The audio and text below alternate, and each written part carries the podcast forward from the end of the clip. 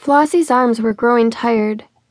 She had tied and retied her hair into two long ponytails over and over again, trying desperately to create proper symmetry, and her shoulders were starting to ache with constant use. She sighed and looked at her reflection with displeasure.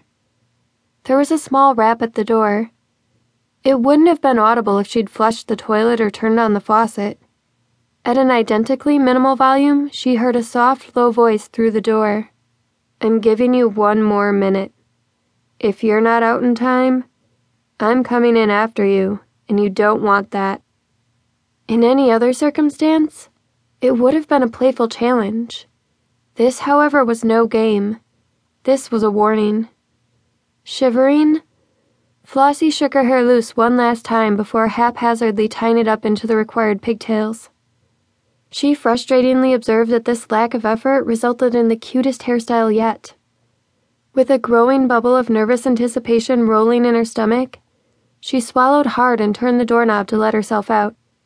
He was nowhere to be seen. Somehow, this made him even more intimidating to her. She tiptoed down the hall in the direction of the bedroom. Jack? Her breath was taken from her in one swift second as her head was jerked back by the pigtails. She was forced to look up right into the stern, well defined face of Jack Haslett. He looked down at her with an invigorating expression of pleasure and rage. What did I tell you? He hissed in her ear about how to speak to me. I'm sorry, Master, she gasped. I was looking for you. So eager to get to the bedroom, aren't you, little one? He asked. His tone had changed to silk. Black silk full of menacing promise. She swallowed. He slowly eased her back into a comfortable standing position. She resisted the urge to rub her scalp where her hair had been pulled back, and instead folded her hands behind her back and dropped her gaze to the floor.